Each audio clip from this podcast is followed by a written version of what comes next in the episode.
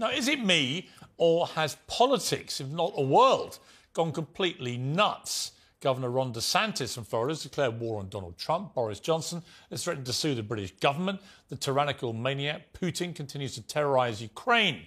Well, Noam Chomsky, or the father of modern linguistics, as many call him, is, in my view, one of the great minds of our generation. He's a linguist, a philosopher, a fiercely outspoken political activist, authored over 150 books looking at the crumbling fabric of society. And I'm delighted to say that Noam Chomsky joins me now from his home in Massachusetts. Mr. Chomsky, what a pleasure to have you on the programme.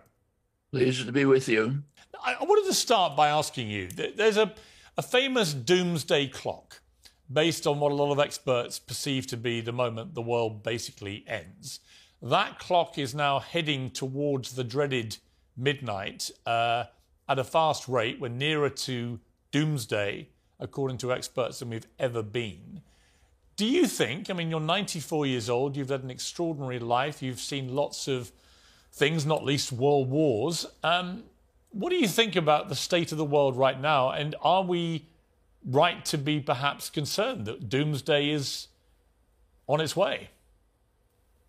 Well, the doomsday clock was set in 1947, shortly after the bombings of Hiroshima and Nagasaki. At that point, it was seven minutes to midnight. A couple of years later, in 1952, moved to two minutes to midnight when the United States and Russia exploded thermonuclear weapons, showing that human intelligence had advanced, if that's the right word, uh, to the point where it could destroy everything.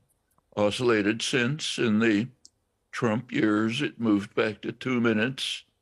Later, the analysts abandoned minutes altogether, moved to seconds. It's now set at 90 seconds to midnight for good reasons said in January. I presume it'll move still forward towards midnight. We're now facing questions that have never arisen in human history. They will have to be answered soon, or else we're essentially finished. Uh, one, of course, is the threat of nuclear war, which is growing both in Europe and in Asia. The other is the inexorable march towards climate destruction. We have a couple of decades in which to deal with it. Methods are pretty well known. If we don't pursue them, we will pass irreversible tipping points and there'll be a steady decline to undescribable catastrophe. That's where we stand now. I mean, I would add a third to that, potentially, purely based on what Professor Stephen Hawking told me in what turned out to be his last television interview, which, when I asked him what was the biggest threat to mankind, he said when artificial intelligence learns to self design, then that's it.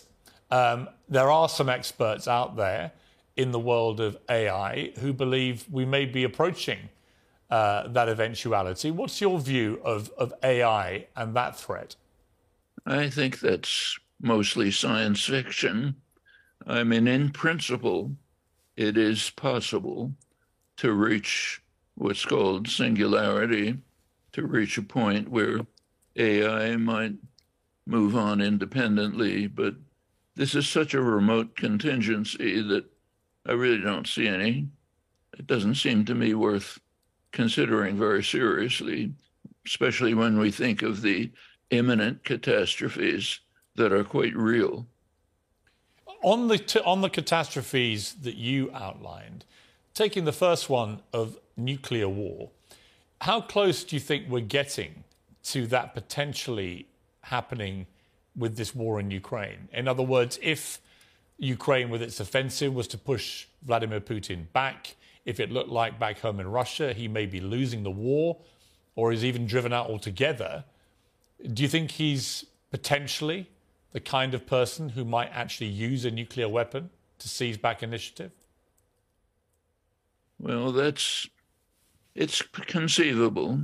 Uh, tactical nuclear weapons have apparently been placed in Belarus, uh, the West is taking a ghastly gamble. They're assuming that uh, if Russia faces defeat, which does not look too imminent, but if they do, that Vladimir Putin uh, will pack his bags and slink away silently to oblivion or worse, and will not use the weapons that everyone knows he has to escalate the war up to the point of uh, attacking NATO supply lines in Western Ukraine, in which case there's growing confrontation with NATO. Uh, once you step on the escalation ladder, it's very hard to stop. So it's possible. There's also a serious possibility of nuclear war in Asia. In fact, U.S. top military officials, generals, have predicted that uh, within a couple of years we'll be in a war with China. Should be understood that a war between nuclear powers is inconceivable. It means termination.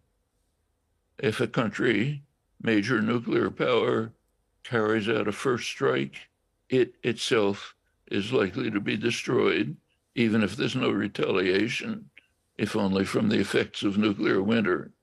These are not conceivable possibilities, but top strategists are talking about them and planning for them. In fact, U.S official policy, strategic policy since 2018 has been to be prepared to fight two nuclear wars with China, two wars, but of course they become nuclear wars with China and Russia. This is beyond insanity. But what do you do if you have a dictator like Vladimir Putin who thinks it's completely acceptable to illegally invade a sovereign democratic country in an, in an effort to restore the Soviet Union to its czar like glory days, as he would put it. Or if you're President Xi and you've made it pretty clear you want Taiwan back where it belongs as you see it, uh, and you decide to do the same with Taiwan, what does the rest of the world do? I mean, do we not have a moral duty to stand well, up to that kind of thing? The first thing we do is try to be clear about the facts. Vladimir Putin said that it was a disaster for the Soviet Union to be destroyed, but he added, anyone who thinks it can be restored is out of his mind. That part of the quotation is not given in the West. With regard to Asia, there has been for 50 years a an agreement between the United States and China.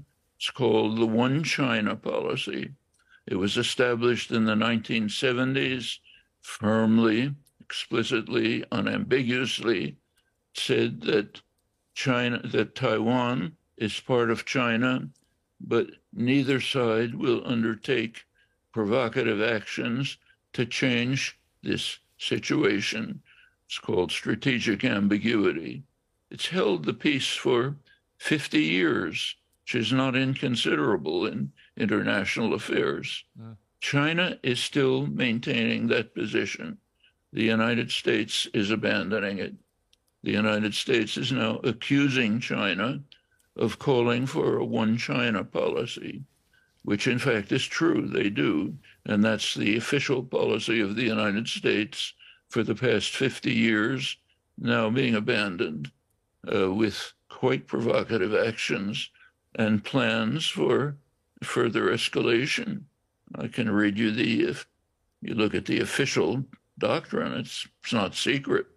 Uh, the United, the official doctrine is to encircle China with a ring of sentinel states, uh, U.S. allies, uh, South Korea, Japan, Australia, Guam, arm them with uh, advanced precision weapons aimed at China, uh, provided, of course, by the United States. The United States now escalating that by sending B 52s, that's nuclear capable B 52s with cruise missiles to permanent stationing for the first time in Guam, U.S. military outpost, Northern Australia, uh, flying time to China. Meanwhile, the U.S. is quite openly, publicly, calling for a commercial a war to pre- prevent China from develop, developing.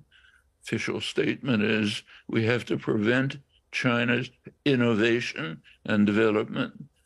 Uh, other provocative acts are being taken, uh, advance, increasing diplomatic relations, contrary to the agreement in the One China policy in the 1970s, as I mentioned. But, but let me ask are... you, let me ask you, I mean, if China, notwithstanding everything you've just said, if China did invade Taiwan, what would be the morally correct response of the West and, in particular, America?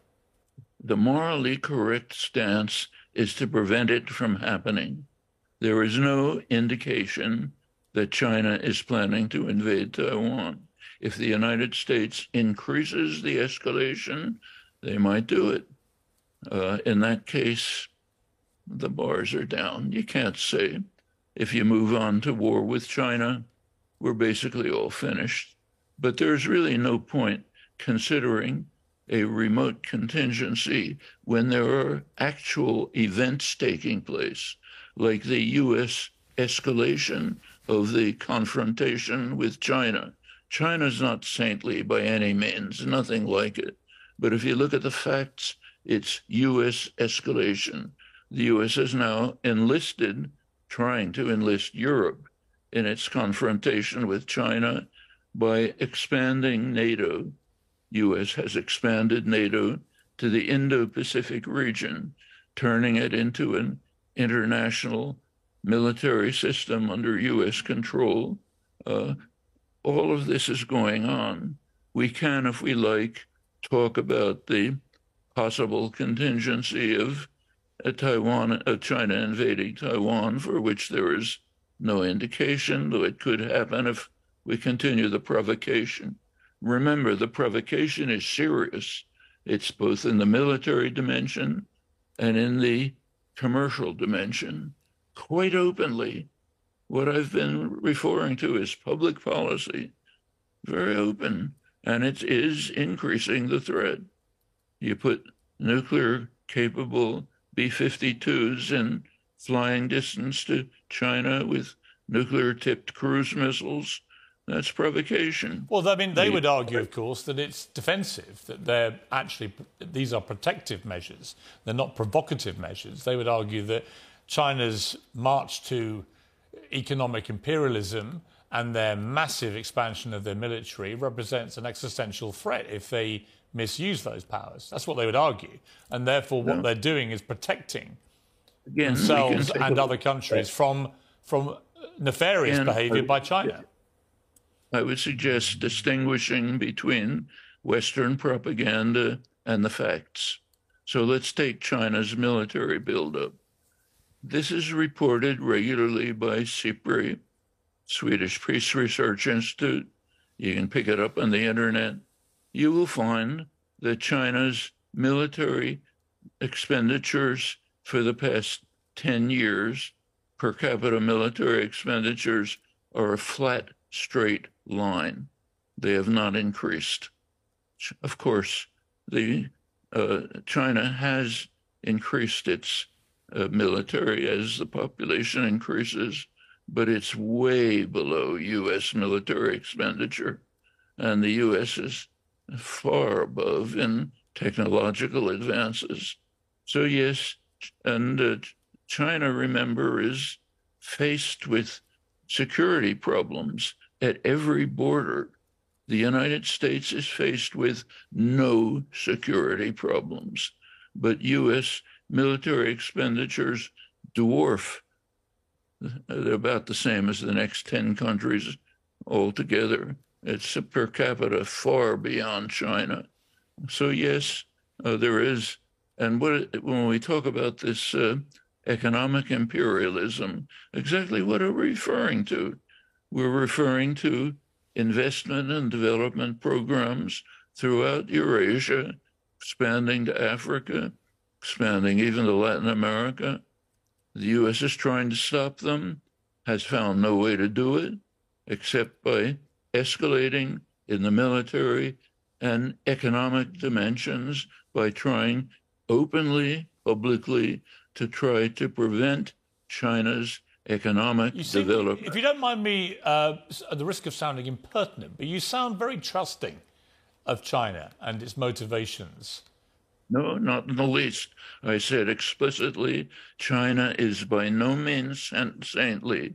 Plenty of criticisms you can make of China, but I would like to describe the world situation as it is, not as it's presented by US British propaganda.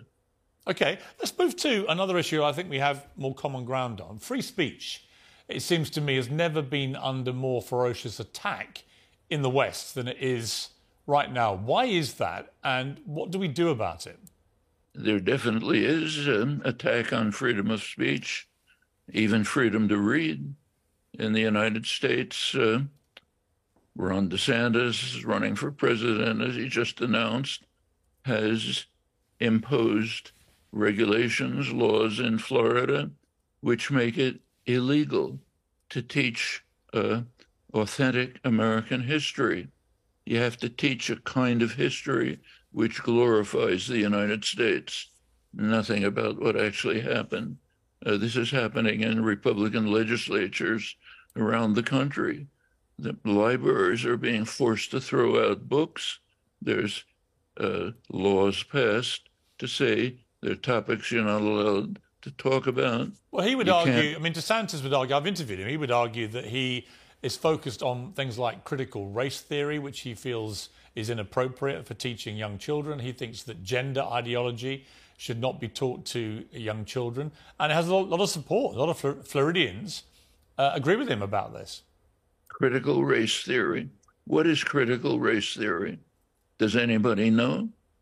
Critical race theory is a slogan invented by the right wing and the person who invented it, Christopher Rufo, has been very open and frank. He says we just use this as a way to refer to everything we hate.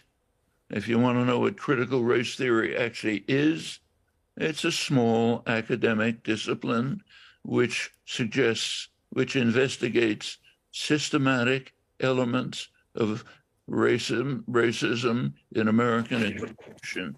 So they certainly exist it's never reached the schools. Schools wouldn't even know what it is.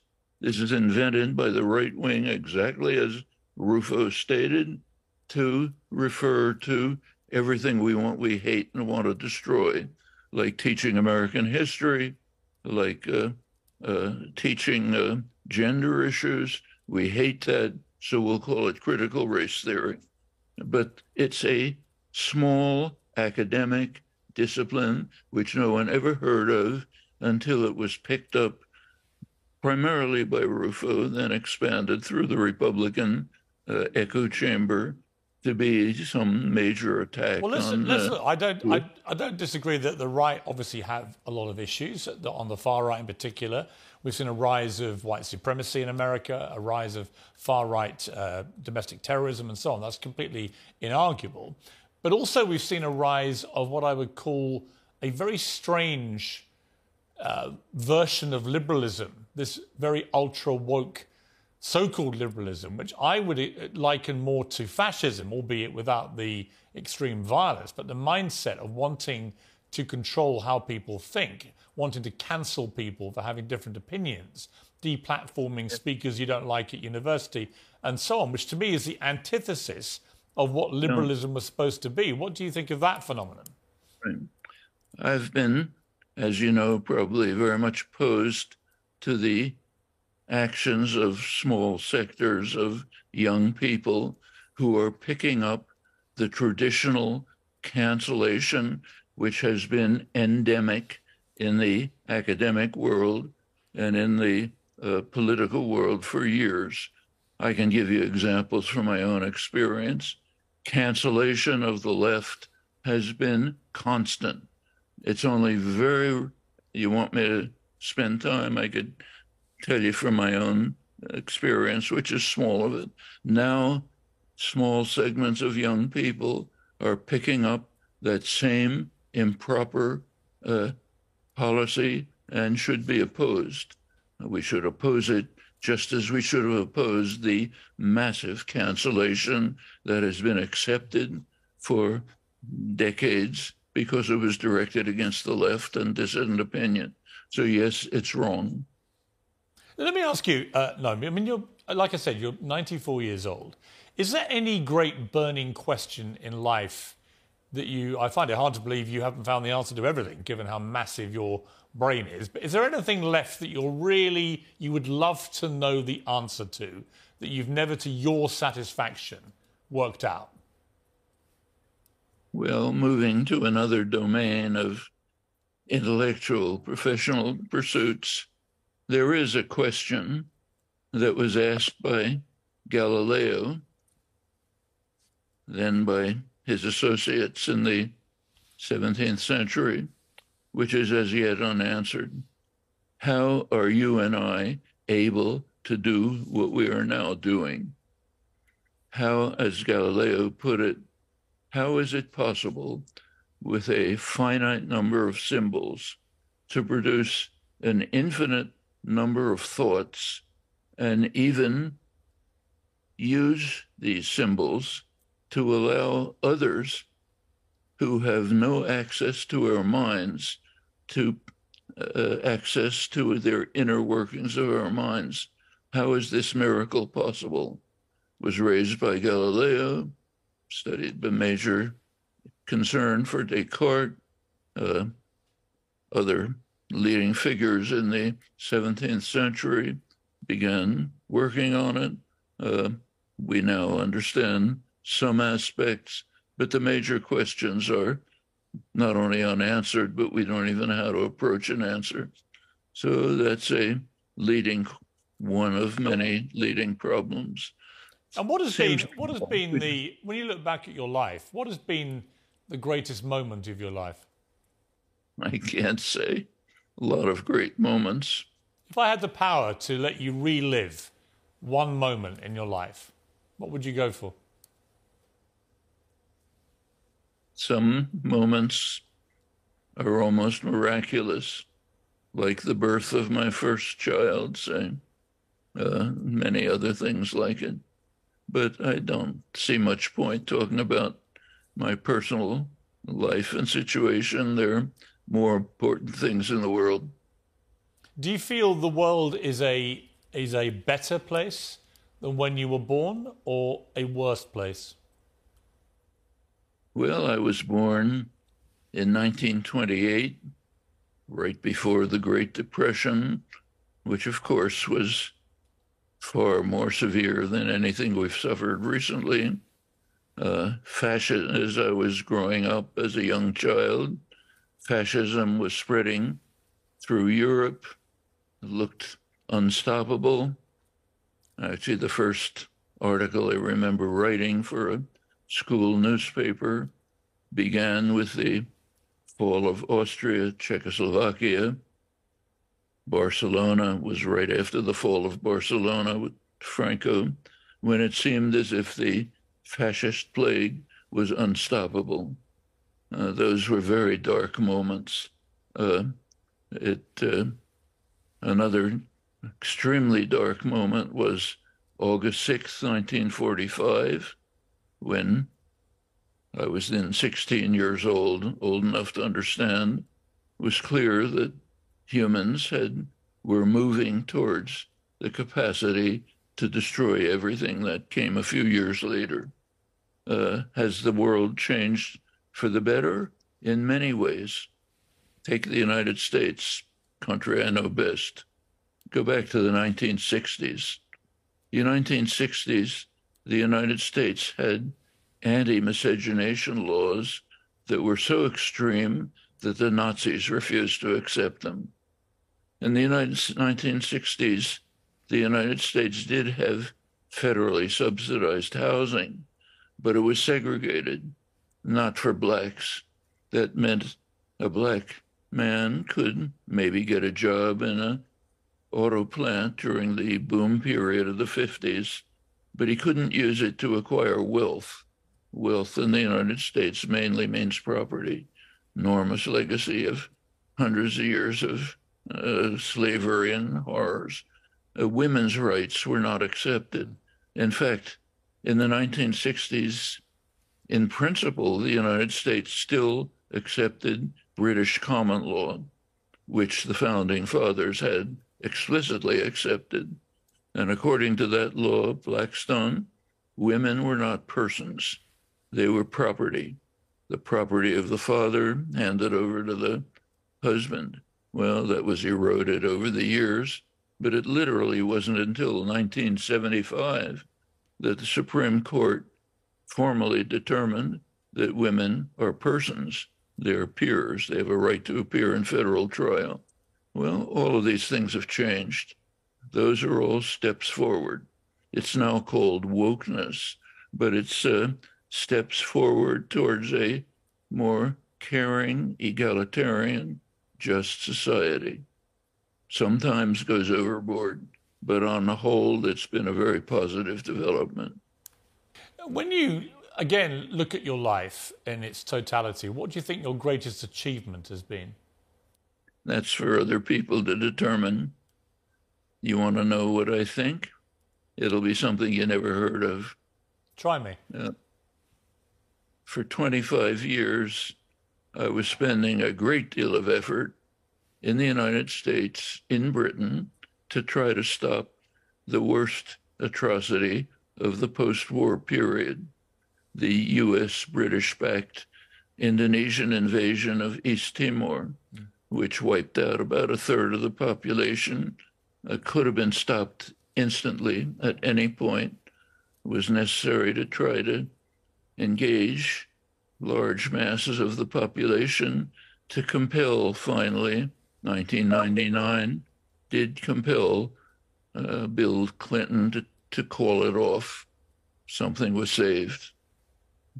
It seemed impossible.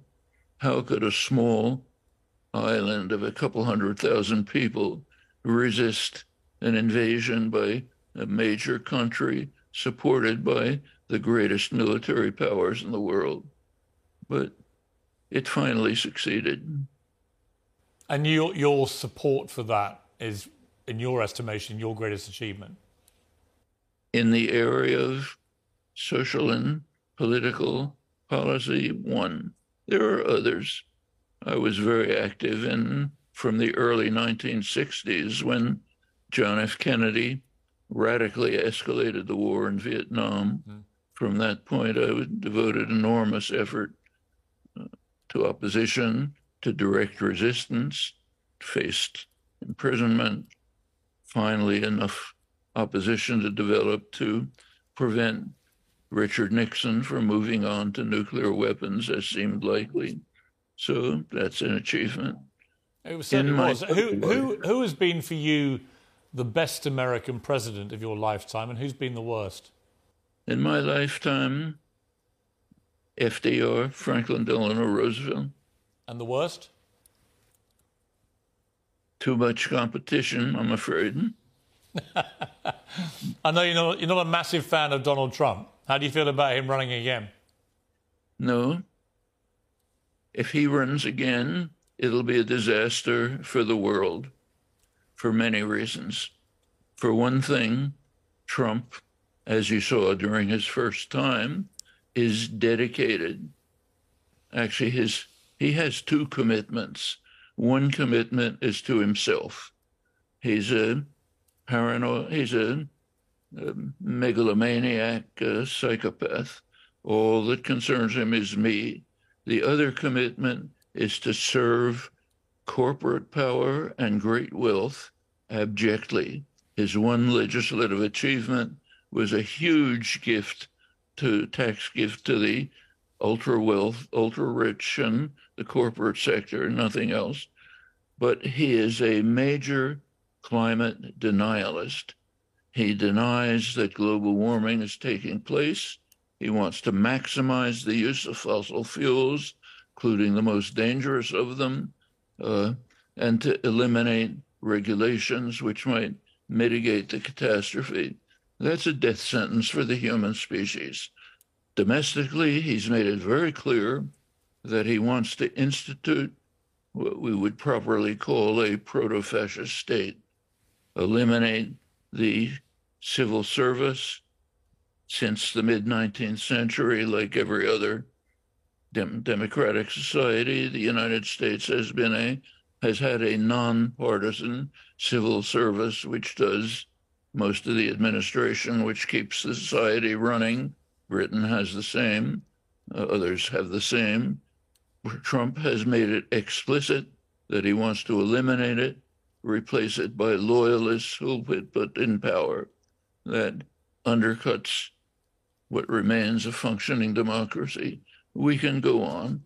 It would be a colossal disaster, and it's not unlikely. You look at polls. Yeah. No, I mean, he's, he's, he's way ahead in the Republican nomination polls. What do you make of, of over here in the UK, Brexit, which is now eight, years pretty much since we voted to leave the European Union, or seven years, um, and there's no sign of any of any benefit from leaving the EU. What, do you think that was a, a sensible decision by Britain to do that? I thought at the time that it was a very serious error, uh, both harmful to Britain, harmful to Europe, uh, in a way beneficial to the United States because under Brexit, Britain becomes even more subject to U.S. domination than it was before. Uh, but I thought it was a terrible mistake. And I think the record since basically confirms that. Do you think we should have a second referendum? Most of the polls suggest if we did, there would be overwhelming support now to go back into the European Union. Buyer's remorse. Yes, I'm not surprised. In fact, that was the case almost immediately. If you look back, I mean, you know better than I do, but if you look back at the polls, shortly after Brexit, they did indicate a substantial con- uh, desire on the part of the population to rescind it. That was a healthy position, in my opinion. Who's been the the single greatest public figure of your lifetime in the world? Any anyone of any kind? There are many. One of them. This is a tragic example. Is a very close personal friend for 50 years now facing terminal cancer, been moved to hospice. Dan Ellsberg. Mm. I think what he did was magnificent. One of the great, well, I suppose, how would you describe him for those who don't know his story? Well, people should know his story. Dan was working at the top level of U.S. Uh, uh, intelligence, had one of the highest uh, class. It was very much at the center of strategic planning and uh, uh, analysis. He decided that there was a, a secret history. Robert McNamara, Secretary of Defense, had commissioned a secret history of the Vietnam War. Dan, at the very top level, knew about it. Uh, he and his friend Tony Russo, both working at the Rand Corporation at the high, you can't call it top secret, it's way above that, didn't even have a classification. Uh, they decided that the American population should know what had been done in the worst crime since the Second World War. Shouldn't be kept secret. So they copied it, released it, tried to get the press to cover it. Finally, the actually Dan, I was I, he did give me a copy of it, so I was able to write about it as soon as it became public. Uh, bits and pieces of it were leaked in the press. The Nixon administration tried to block it. Supreme Court overruled them, so it did finally appear. Uh, then he went on for the rest of his life to try to bring to the population understanding and knowledge of the high level nuclear policies, which are so shocking that it's almost impossible to talk about them. So, nuclear policies going back to the early 1960s call for obliteration of China if there is a confrontation in Berlin. Nothing to do with China, but you got to use all the forces you have. Those are the SIOPs, the actual proposals. Dan tried very hard, not with too much success, unfortunately, to try to bring the American population and the world to understand the hideous, horrendous threats of terminal nuclear war that are right on the verge. And if you look over the history of the nuclear system, it's kind of a miracle that we've survived. There have been case after case which came very close, very close, much too close to moving on to terminal destruction. Well, have. I mean, if you if you had, if we knew this was going to be our last day on Earth, I asked Professor Hawking this actually. I said, "How would you spend it?" And he said he would get his family together, he would play Wagner very loudly, and he would drink fine champagne. If you knew it was all about to end, how would you spend your last day? I would get my family together, but skip the rest. Finally, Noam Chomsky, it's been an absolute uh, pleasure to talk to you. So fascinating. I could talk to you for hours. Um, what would you like your legacy to be? If you could write your own heading on your own tombstone, here lies Noam Chomsky. He, what would you like the rest of that sentence to say? He tried his best. I think that's that's absolutely correct. And your best was extremely good and is extremely good. Noam Chomsky, thank you very much indeed for joining me. I appreciate it. Thank you very much.